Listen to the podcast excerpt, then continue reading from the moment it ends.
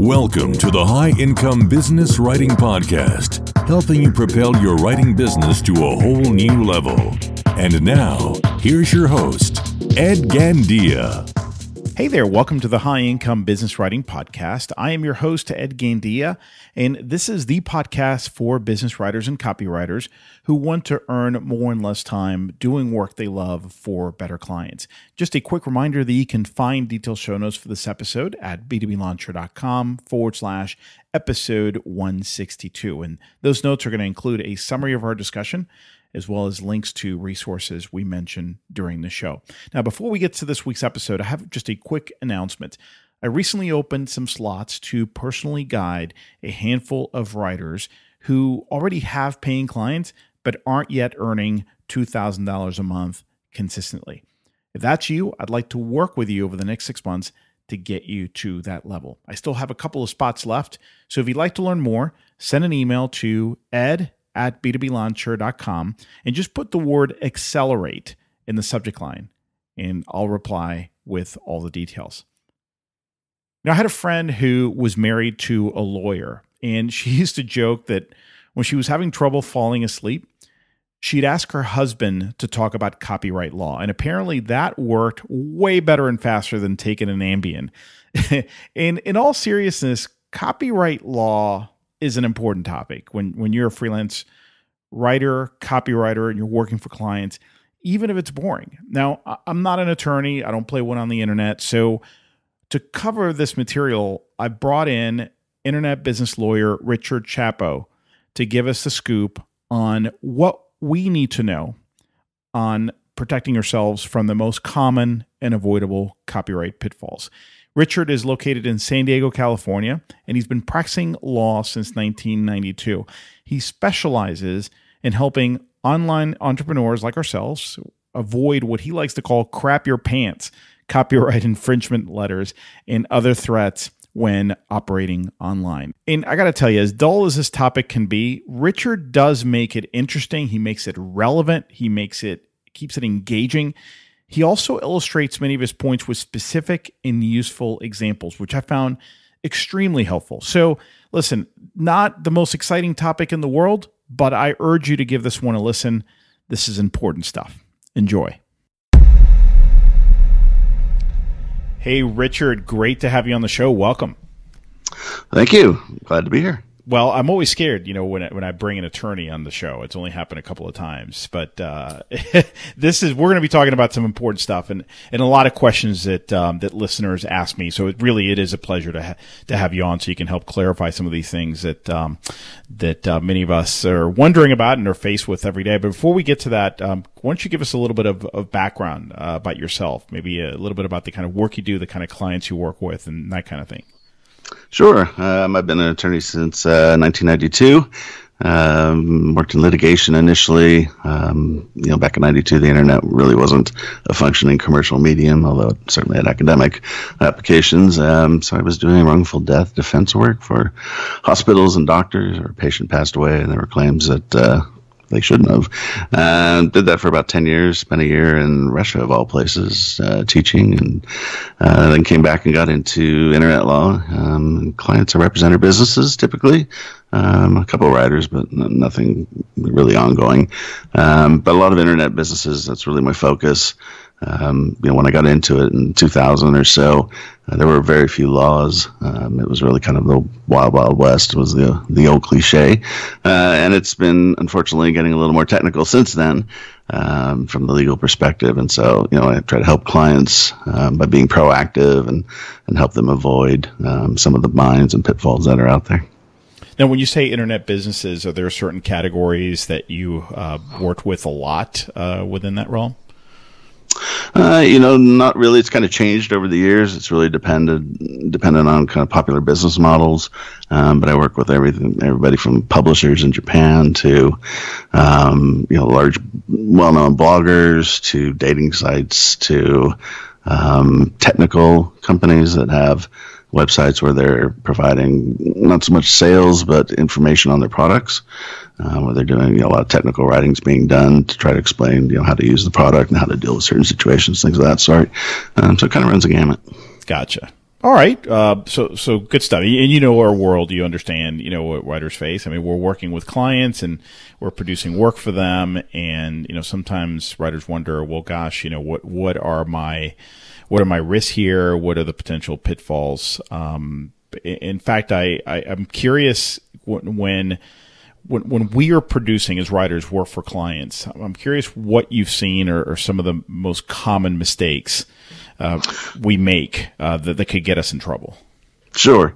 So maybe before we talk about that, let me just state any podcast on legal issues has a tendency to become a slight horror film where by the end of the podcast you've decided, you know, it's best just to give up the profession, move into a cave somewhere and, you know, subsist on blueberries. That's not really the purpose of this. The law in these areas, there can be some scary aspects to it. But there's also the practical aspect that particularly if you're a writer and you're providing content to a company or to a client that is anything other than tiny, you know, anybody who's looking at copyright infringement claims is primarily going to look at your client, not at you, because for the simple reason that most people are going to view writers as not having sufficient assets to make it worth pursuing them. You know, the blood from turnip concept. So that's keep that in mind when we talk about these issues, because sometimes it can be a little scary. But in the practical, real world, you don't see these issues come up a lot just for that simple reason. So common occurrences, the beauty of the Internet is it is singularly the greatest information distribution system that's ever been created. The downside of that is it's also trying to address issues like copyright and protection can be difficult because you run into situations where trying to determine if something is protected legally, you know, and can't be used without permission can be tough. So the primary issue that you run into with writers is really sourcing. Where are you getting your information? It sounds like a simple thing, and most writers who are listening to this are probably going to understand this and, you know, roll their eyes. But if you're going to source information from somewhere, you know, if you're writing a sales piece or whatever, you include a graphic, you include a photo, you rewrite something that's out there. You know, you have to be very careful about your sourcing because if you give something to your client and they get sued over it, they're not going to be happy. And you're also potentially liable for that. So sourcing is incredibly important. I'll give you an example. You know, there's a site up, WebCopyPlus, and they talk about a situation where one of their writers grabbed a picture and, you know, they didn't know. They didn't know that it was infringing or anything of that sort, and you know they started getting the legal letters and threats of lawsuits, and they ended up having to settle for $4,000 for one picture. And the reason for that is copyright law is just not very flexible or friendly to defendants. And you know we'll get into the specifics of it a little later, but the point is that you need to source that, and particularly when you're writing for clients, you need to be more conservative than if you were writing for yourself. So if you had your own blog and you're writing about something controversial, you know, Donald Trump or the latest Star Wars movie, whatever it is, you know, fair use issues and things of that sort, you can really delve into and, you know, be comfortable with your risk. But if you're dealing with clients, you want to give them things that are clean, and you want to be absolutely sure about that and know where you're sourcing your content. So that's probably the biggest issue that I run into. The second issue I see deals with something called attribution. You'll see a post online or photos or things of that sort, and people will link back to the source where they found their content. So let's say you include a graphic from, you know, a website and you include it in whatever the pitch is you're writing or technical measure, whatever it is. Attribution is a defense to a plagiarism claim. It is not a defense to a copyright infringement claim. So what does that mean? So plagiarism, you know, we all wrote our thesis at one point or another, you know, college or what have you. In that situation, plagiarism is really an academic concept, although it can be civil. It's kind of copyright infringement by another name, but you're giving credit to different people. Well, with copyright infringement, attribution is not a defense. You can't, if I take Stephen King's book, latest book, and I copy it, and I resell it or I republish it on my blog, you know, the full thing, and I put a link to Stephen King, well, that's not a defense. It just isn't. And if, in fact, it's actually worse because when you put that link there, you're not only saying, I don't understand copyright infringement law, but I intentionally copied it and here's evidence that I, you know, here's where I found it. And so in court, when they're determining damages in a copyright infringement case, a lot of it comes down to, you know, what was the willfulness on your part? You know, were you an innocent infringer, meaning, you know, you're a 13-year-old who had no idea, you know, or are you somebody who's more savvy, more knowledgeable, and understands some of these concepts? And if you're a copywriter, professional copywriter, the court's not going to be very lenient on you. They're going to assume that you have an understanding of copyright. And so you want to be very careful with attribution. Now, you will see attribution out there. So why do we see it? Why do we see it on photos and things of that sort? Certain content providers, such as the Creative Commons license, will allow you to use content if you have attribution. So when you see these things out there, that's typically why it's there, or the people are just confused. But so when you're looking at content, you know, the biggest issue is, you know, do you have the right to use it? If you don't have the right to use it, how can you get it? And here's the thing about copyright infringement that a lot of people don't understand. Ask. Just ask. And in a majority of cases, you'd be shocked. People will give you permission, and just make sure it's in writing, and that's fine. And you can go for people. People online, particularly in the internet environment where we share everything, they're much more receptive to the idea of giving people consent to go ahead and do things and use their content and what have you. And they'll say, "Well, yeah, I want to link back or something of that sort." Now, that's the good approach. Versus if they just find that their content has been stolen in their mind and put up somewhere, you know, now they're angry. And so it's kind of a different mentality. But you know, for a lot of my clients, I just say, ask. You know, send an email and what have you, and you'd be shocked at what people will give you permission to use. So that's certainly an aspect of it. The second thing is when you're sourcing your work, the resources that you're using, keep a record of it. When you get a copyright infringement claim, they have to prove that, one, it was a copyrighted work, two, that you essentially copied it, you accessed it and copied it in some manner. Okay, and that's typically done by showing exact elements of the text or what have you that are in both pieces. Well, copyright, particularly in the online environment, can actually be a tricky deal because there are a lot of different subjects that are written about that are very similar. So let's say a study comes out on nutrition, on some kind of a nutrition aspect, and you're writing a piece for weight company selling weight loss products or something of that sort. Well, there may be 100 articles on that study. And in many ways, they're all going to be pretty similar because they're talking about the same thing, the same facts coming from that study and what have you. And if you have somebody who's a copyright troll, or not even a copyright troll, but just somebody that's just aggressive, they may start serving DMCA notices on the other parties. They may start, sending cease and desist letters and demands for settlements and things of that sort. And if you have a record showing you went and looked at the study, here's the date that I did it, here are my notes, boom, boom, boom, boom, and you go into court, you're going to be in a much better position. And this is one thing to understand about copyright law that is kind of interesting. Most attorneys probably wouldn't say this or agree to it in public, but a judge has a lot of leeway in a copyright infringement case. And judges pay a lot of attention to how the plaintiff acts. And so if the plaintiff is overbearing in the workup of the case, is not taking a reasonable position on settlements and things of this sort, you will find judges will not be very receptive to their claims. And even if there's a technical infringement, judgments awarded are, can be quite low, $200, let's say, and, with no award of attorney's fees or anything of that sort, which makes it, essentially a loss for that person. Now, obviously, you don't want to go that far, but the point is that, try to keep notes of these things, try to keep a record of it. Obviously, that provides you a basis for a defense. If you're outright copying something from somebody else, don't do that, because that'll be evidence against you. I think that the final area that we see problems is fair use. So the concept of fair use is a case-by-case determination unless it's an obvious situation. The basic idea of fair use is really misunderstood. The basic idea of copyright law is that we're going to give the creator of the work the right to control that work. However, there are certain situations that as a matter of public policy, we want others to be able to, quote-unquote, use that work. Okay, and that's really all we're talking about with fair use. Star Wars: The Last Jedi comes out, you think it's a horrible movie, and you write a review. Okay, well, reviews are almost always going to be protected because that's providing a benefit to society. this is a terrible movie, this is a great movie, whatever. Reviews of services. This dentist is wonderful, this dentist is horrible. These kinds of things, they're always going to be allowed under the fair use analysis. However, fair use, there's some tricky things about fair use. One, fair use is only really ever determined at trial.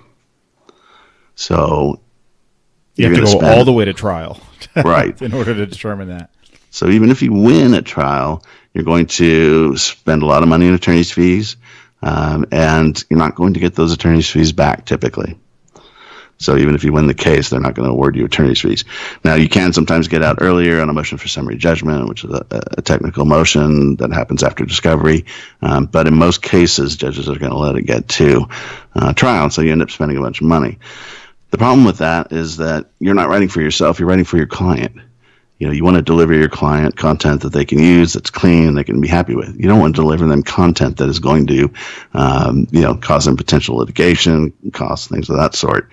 So when you're writing content for clients, I always try to tell my, the people that I represent is, again, be conservative, be clean. If you're claiming fair use, it needs to be an obvious fair use situation, an obvious news case, an obvious parody, an obvious review, and you may want to talk to an attorney just to make sure, because you don't want to give your clients problems.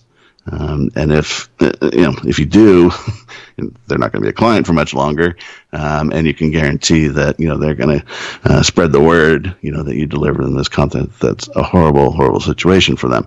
And this happens all the time. And most people listening to this, you may have a website, and you did your first website, and you hired some cheap person off of one of the freelance sites to build the website for you. Well, go look at your website. Do you have photos? Where do those come from? Yeah. Were they licensed correctly? And a lot of their attorneys that make a whole lot of money sending out cease and desist letters, because the answer is no. Well, so let me ask you, because you've mentioned images and graphs, you've mentioned content. One of the situations writers run into frequently, especially if you're doing producing work for clients where there's research required. So the client might give you some of that background materials, but many times you have to go out and do some research yourself. Is quoting statistics from research studies and quoting, findings and insights and so forth. And of course, giving proper attribution. I mean, most writers do that. But am I hearing you correctly in that, even in those situations that many of us feel are commonplace, we have to be really careful and maybe even consult with an attorney if we're quoting a study or some kind of research report, as an example? Quotes that are short and quotes that address facts, you don't really have to worry about. So the copyright is really intended for longer, anything over a paragraph, let's say.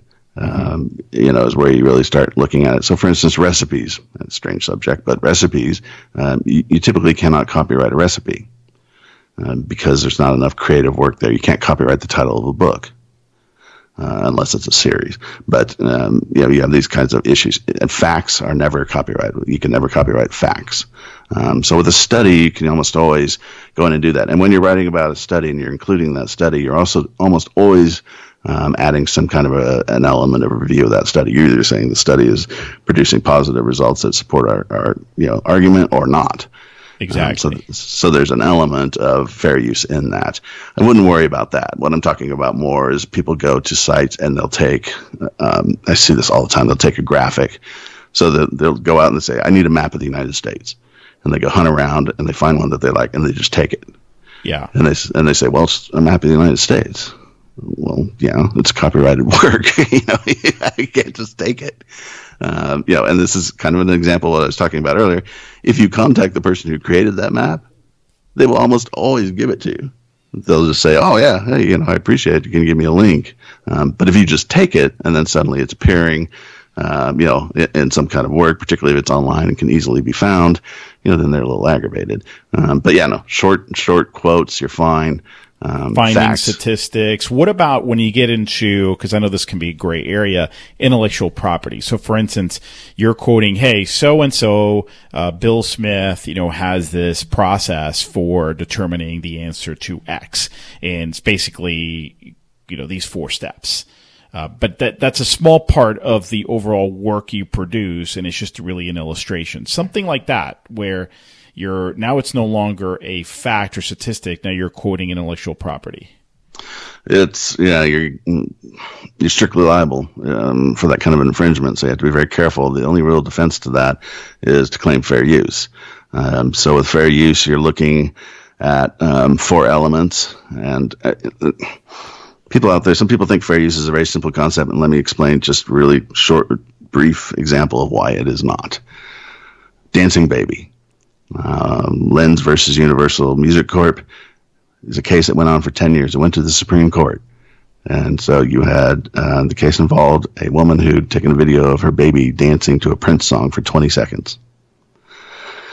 And they spent 10 years litigating over whether that was an allowable use, whether it was a violation of copyright law, whether it was a violation of the DMCA or the DMCA was abused, all these issues. And I can guarantee you the 70-year-old Supreme Court justices never in their life thought they would ever be looking at a video of a baby dancing and listening to a Prince song and trying to determine if it was infringement or not. So fair use, the point with fair use is it's very... It's a moving concept. And I'll be honest with you, as an attorney, I've looked at cases that I see reported, decisions have come down, and in reading the facts, I'll say that's fair use. And the decision's the other way. And conversely, I've had ones where I said that's not fair use. There's no way. Google just started copying libraries of books and putting them online. And Google was, in effect, monetizing that. So they would have the book. You could go read excerpts from the book. And then on the side column, they would have a link to somewhere where you could buy the book, which, of course, Google is making money from. To me, that's pretty classic infringement. And the courts bent over backwards to say it was fair use. And it was a decision that a lot of us were just like, wow, really? Because it really hurts authors, to be quite honest. So fair use is kind of this crazy concept. But if in that situation where you're dealing with IP, where you're talking about the concepts that people have come up, the concepts cannot be copyrighted. You can't copyright a concept. It has to be, fixed work, essentially. You do get into questions about, is it a derivative work in what you're creating? Probably not. So is fair use a defense? And you say, well, okay, fair use is a defense. So with fair use, you're looking at really four factors. The purpose and character of your use of the content, the nature of the copyrighted work, the amount of the work that you use, and then also the effect upon the potential market for the person who owns the copyright. So in the IP situation, if we think about what's the purpose and character of your use, well, you're using it as part of a bigger piece. You're not really trying to copy their study and reproduce it for any particular benefit directly from that study. You're creating a different piece on a different subject and incorporating that in. So you're probably okay on there.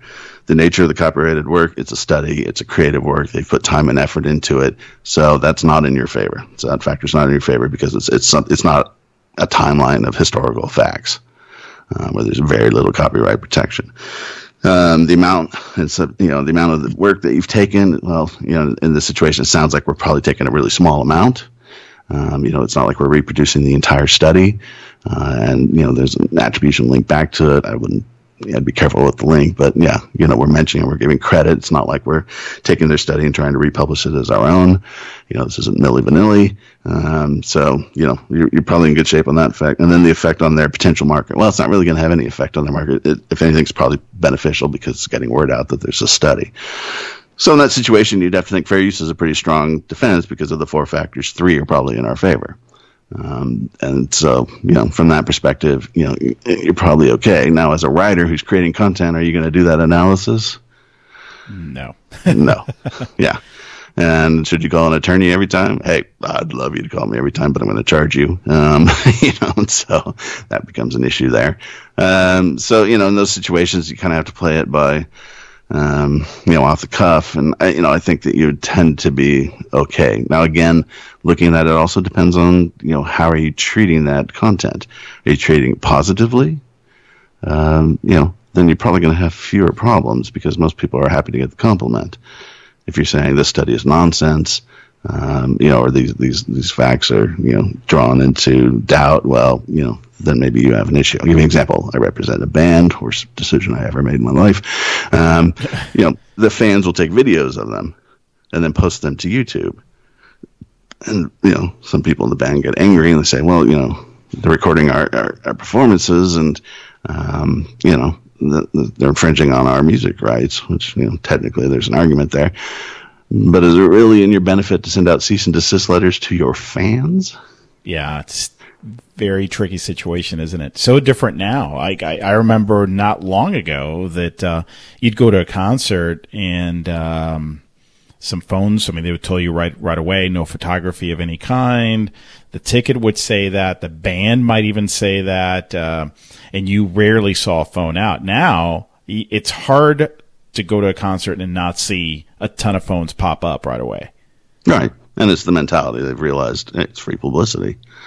It's trending, and why would I not want this? And I've had people that have complained, not so much with my writers. I've had other clients who blog and have commented on something, and we get a cease and desist letter for copyright infringement. And I just pick up the phone and call the attorney, and I say, "Did you read the piece? It's saying that your client has done something really great. This is pure positivity. This is free publicity. Do you really want us to take it down?" And almost always, after they think about it for a minute, they go, never mind, sorry. So there's that aspect to it. Now the problem that you have as a freelance writer is, if it's a piece that you're putting on your own website or your own publication, you can make that decision on your own. But if you're writing for a client, some clients, you have to have a feel for your clients. Some clients, they may not care at all. You have other clients who, have a 45-page, specification policy checkbox thing that you have to go through every time you do a piece for them. It just kind of depends, but it's certainly something to keep in mind. So I want to shift gears a little bit and talk about some other questions that are not quite in this area that I get from listeners. And one of them is, when you're writing something for a client, who owns that content, and how does that ownership change if the client doesn't pay you for your work? And the reason I ask this is a lot of writers are concerned that you do all this work, you send it to the client, and then they use it. And your terms are in that 30 days, and it's been 60, 90 days. Is that a copyright violation? Can you send them a notice saying, not only do you owe me, the invoice amount, but you're using this content illegally? I'd be a little careful with the word illegally, but yes, no.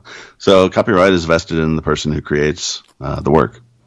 And unless there is an assignment or you are an employee of your client, the content remains with you, in my view. And I've had situations like this and where I've written those letters basically saying, hey, unfortunately, as a freelancer, you're going to run into clients that try to screw you. They're just not going to pay. And that's, a problem that, every freelancer and every business faces. My recommendation typically is to have at least a tiny contract with them, even if it's just a one-pager that has that in there. And typically the way you want to address it is you say, I'll create this work. I own the work. And then upon payment from you, full payment, copyright is then assigned to you directly. And that typically will help, because if you get that in front of a judge, if it ever came to that, or in front of their attorney who's looking at it, they're going to have a real problem there, because even if it's not copyright infringement, it's certainly breach of contract. The reason why you might run into copyright issues is a lot of times clients will give you materials that they want included. And under copyright law, that can sometimes make them what's called a co-author. Even though they didn't write anything, technically, in theory, they created some of the content that they're giving you. And if that's in the piece, then arguably, they quote-unquote created part of it, and it gets into these academic issues that none of the listeners want to even get close to, but it can get confusing. So having even just a one-page contract, and in this day and age with DocuSign and all these online signature services, these things are really easy to do, and most clients are getting used to it. So it shouldn't be something that's a hurdle, particularly if it's just a one-pager. Contracts can be long because attorneys want to cover every possible risk, but there's a different way of writing contracts, which I prefer, which is, what is the risk we are concerned about? Address that risk in the contract, and the other stuff that might happen, that we're not really that concerned about, leave it out. And so you end up with just a real short contract, one page, maybe 1.5 pages, so that when they look at it, or if they send it to their legal department, there's nothing for them to complain about. They sign it. you know, and now you're in a much better position. But technically, yes, you know, in most cases, you're going to own that copyright, you know, and whether you want to go scorched earth with, you know, infringement claims and things of that sort, you know, it kind of depends on the client. If the client is a complete jerk, you never want to work with them again, then yes, go for that. And you should also realize that if you get in front of the judge with that, and the judge sees, well, you know, I mean, judges are smart. They understand how these things work. And if they see, well, okay, you have a client that's just not paying and is trying to work you over, you know, they're not going to treat that party very well. Mm-hmm.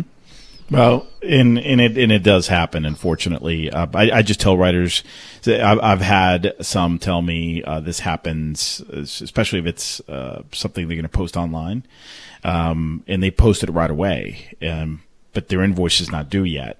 But they're freaked out. And I said, look, just relax. You know, it's not overdue. It's, you know, they need to use it. Now, of course, if it goes 60, 90 days, and that's a totally different issue. Yeah. And the other thing was with bigger projects, you want to have milestones.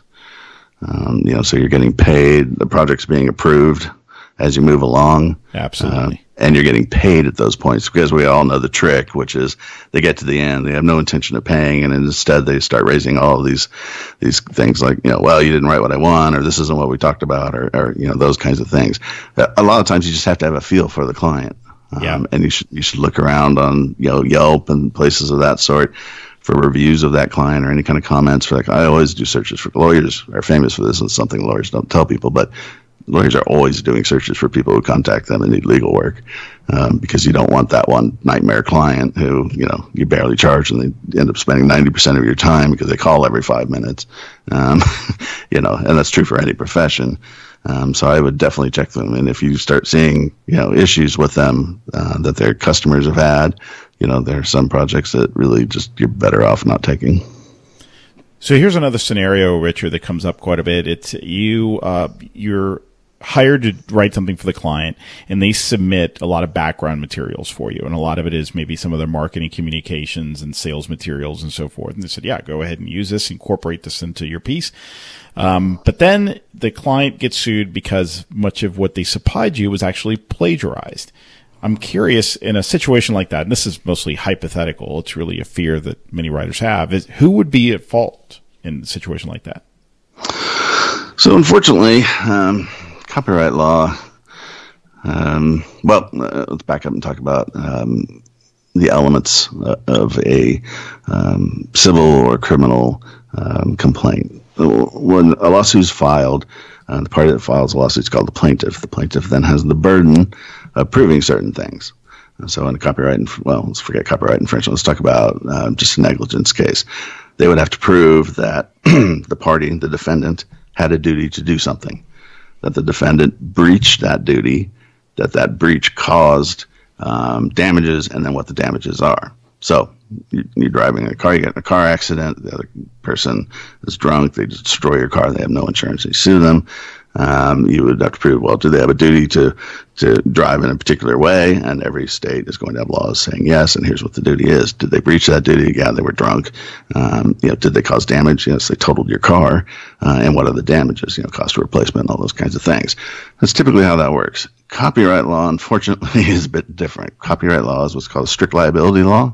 And so all they have to prove is that the work in question was originally copyrighted correctly, that a registration occurred with the Copyright Office at any time, and that you were involved in the work that is alleged to have been infringing, and that infringement occurred.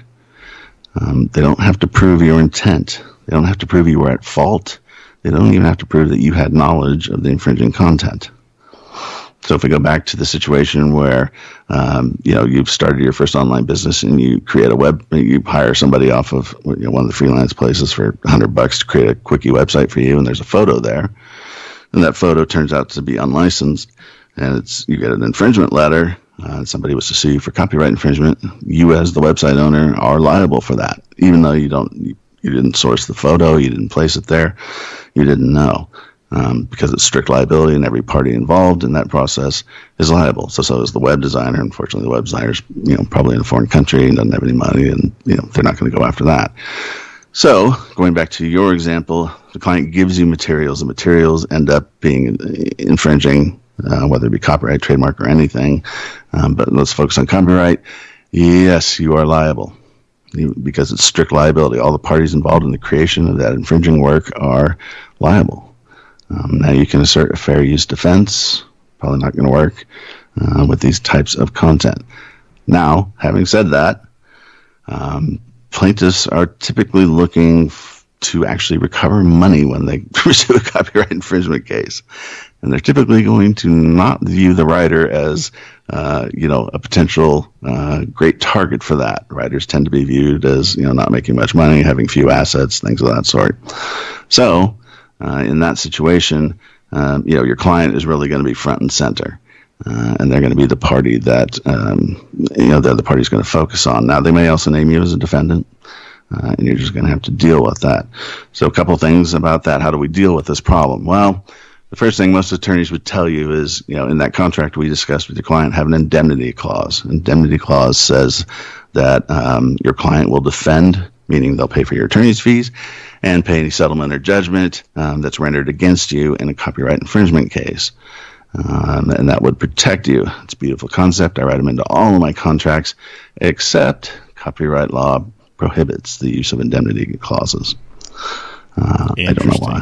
Yes, I don't know why, but it does. It's just, again, copyright law was written a long time ago, most of the major foundational pieces, and so they don't apply well online.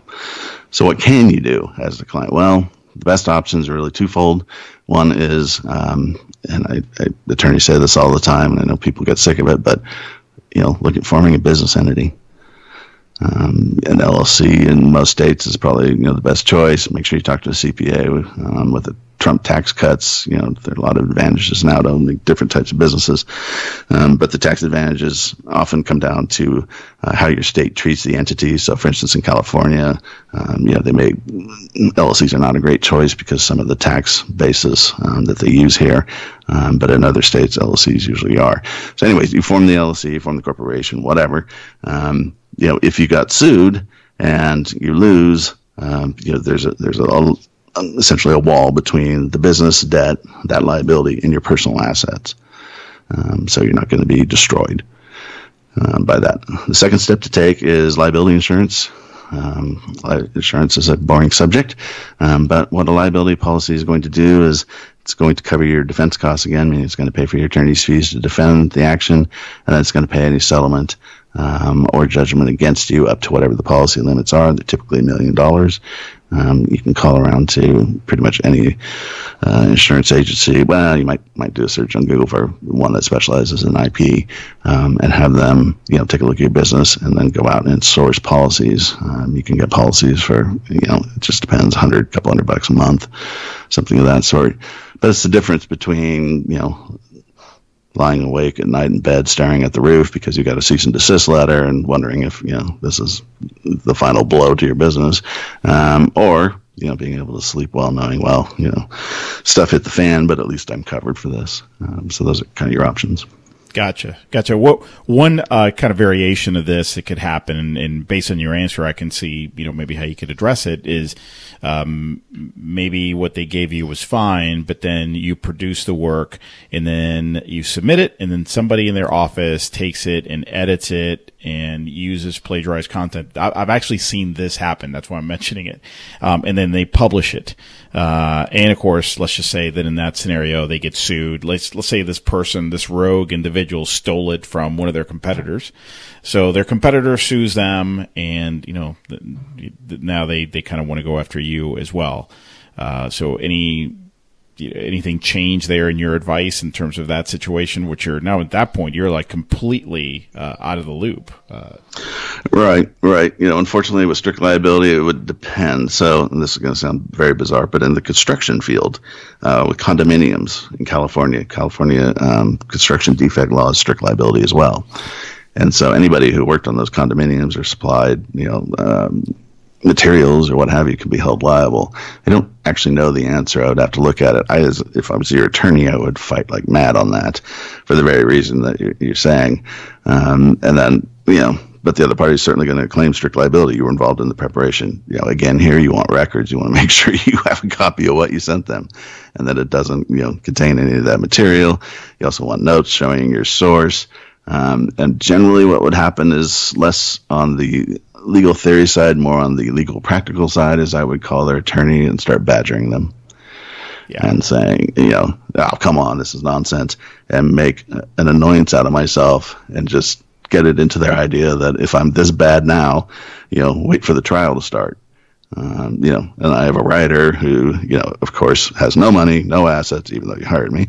And, you know, at the same time, you know, we're innocent, we're a little guy, and this evil plaintiff is, you know, trying to trash us. And that's, I'm arguing that to the judge and to the jury and, you know, putting a thorn in their case. Do they really want that there? Particularly if my client has any money or anything of that sort. You know, and so there's a practical side to that, and at which point most plaintiffs are going to say, you know, just let them go, give me $200 and go away or whatever, you know, or testify against the client. And, you know, you're going to have to make decisions at that point, you know, as to whether you're willing to testify against the client. But in that situation, you probably would, because you're going to testify against them anyways when you get up on a stand and say, you know, here's the copy I gave them and didn't have any of that material in it. Yeah, you have a full paper trail of right. How this went down. So it's, I guess it would just be really the annoyance and the stress of having to go through this process. But again, I mean, this could kind of a freak thing that I'm sure happens, you know, occasionally, but it's very rare. Yeah, I think the one thing about it, as we discussed, frankly, before the interview, is, you know, again, if you're doing copywriting at any, you know, serious level, the emphasis is really going to be on the client, because that's the party that the plaintiff's going to think they can recover from. You know, it's nice. You know, justice is wonderful, but, you know, the joke among lawyers is if witness green hasn't appeared, you know, cases tend to go slow, which means if the attorney hasn't been paid, you know, things move along pretty slowly. So are people going to spend time and money hunting down, you know, a target that they think doesn't have sufficient assets to make it worthwhile? No. Yeah. So that's the way you often want to paint yourself, is, you know, I'm the poor writer. I live in a refrigerator box below the, you know, the local bridge and can pump out, you know, 5,000 words a night. You know, but seriously, that's the way you do it. That is a very practical aspect of it that you don't see in TV shows online. I had a case where I had a restaurant owner. The restaurant owner was seriously liable, but was also already paying the IRS on back taxes, literally had no money, and our entire defense was to meet with the other side, show them the bank account and the installment agreement with the IRS, and it settled that day. Yeah, I mean, what do you want exactly? Get in line, right? Right, it had nothing to do with the, you know, the legal theory or anything of that sort. It was, look, you know, we can do this if you want, but you're wasting your time and money. So yeah, there's a certain element of that when you're representing a writer. So I have one more question for you as we wrap up, and something that a lot of people wonder about is samples. So I've written several pieces. I want to showcase them as samples. If you have something in your contract with clients saying that, you know, your client gives you permission, or you retain the right, however you want to say it, to post the work as a sample for marketing purposes on your website, does that, as long as the client accepts that contract, agrees to it, is that typically enough? Yes, if written correctly. You want to make sure that you define what that is. You also want to mention not just copyright, but trademark, because typically their name or their logo may be trademarked. It depends what you're using, but yes, generally that's going to help you out, and you'll be fine. But if you don't have that clause, then technically you would be infringing if you republish it on your site without their permission. And I've had this come up quite a bit, to be honest with you, a surprising amount. And, you know, writers also have it with, you know, graphic designers and web designers. You know, they often don't think about it and don't include that and assume they can do it. And you cannot, because once you transfer that, those copyrights to the client, well, you've transferred it, they own it. You can't then go do things with it. You know, if you're going to use a piece that you've written before, a small amount, in some other piece, it probably doesn't really come up with the writers. This comes up with software engineers all the time, software coders, you know, where they'll copy pieces and put them in different software products just because it's kind of a foundational piece of the software. You know, those people get sued right and left all the time. And it's just kind of a problem. But yeah, so include something in a contract. Again, I would encourage you to have a contract, even if it's short and to the point, that just covers some of these basic issues so that if anybody ever comes back and says, hey, you know, blah, blah, blah, you can say, you know, hold the contract up and wave it around and say, well, you know, so-and-so signed off on it. And then that usually results in an internal argument at the client's offices about, you know, why the hell did you sign off on this? But that's not, you know, your problem. So yeah, here you go. It's in writing. Fantastic. Well, Richard, this has been very enlightening. And like you said at the beginning, some of this can sound really, really scary, but I like the way you approach it and explained it. Really, at the end of the day, there's a practical side to this too, which is I think the comforting part. But it does pay to do things the right way, do your homework, work with an attorney where it makes sense, and be smart. So thank you. Sure. There's one other thing that if we have just a couple seconds, I'd like to mention, damages for copyright infringement are really misunderstood. So damages are, there are different ways to measure damages in copyright infringement, but they basically break down into two types. One is statutory, and the other is what I would call actual damages. So actual damages would be, you know, what's the actual loss? You know, if somebody totals your car and it's $12,000 to repair it, that's the actual loss. Okay, in copyright law, if a work is registered within 90 days of creation, or publication, actually, you can then get statutory damages, and a judge can, or a jury, depending on the case, can award between $750 and $30,000 in damages per copyright violation. And if it can be shown that you willfully violated, then up to $150,000. Generally, in copyright infringement cases, statutory damages are really what somebody wants to pursue.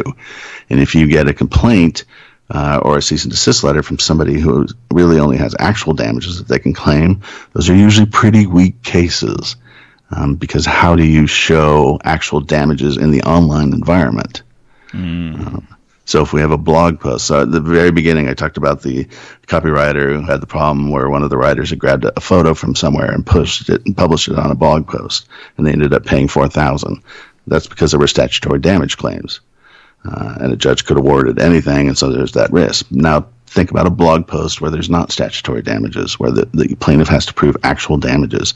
And let's just say we have that same photo up there that, you know, your knucklehead web designer took from somewhere and just published it.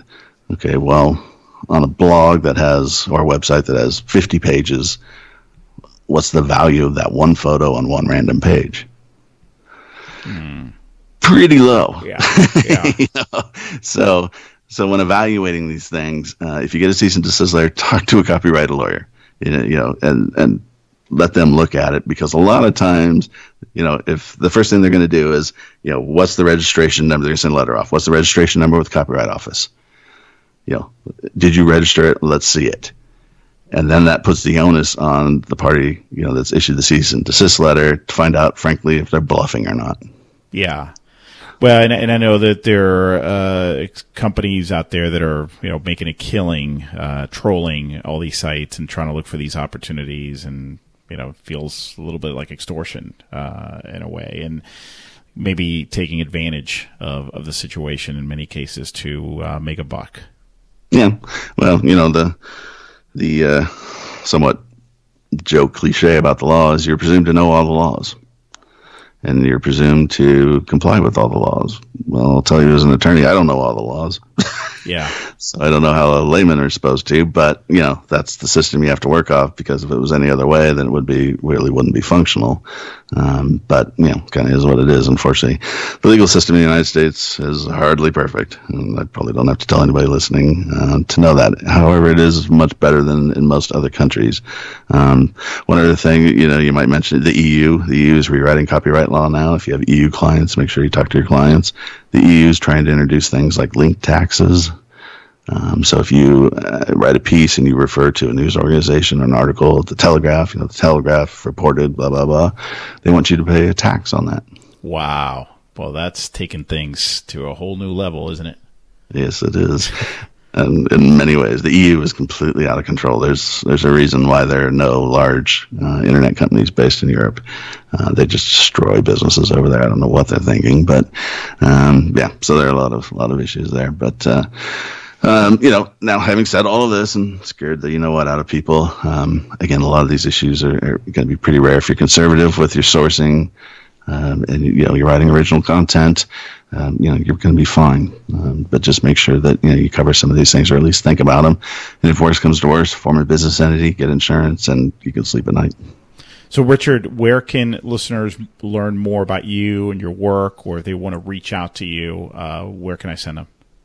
Sure, you can always find me at my website, which is SoCal, like Southern California, internetlawyer.com. Or I'm on LinkedIn quite a bit as well.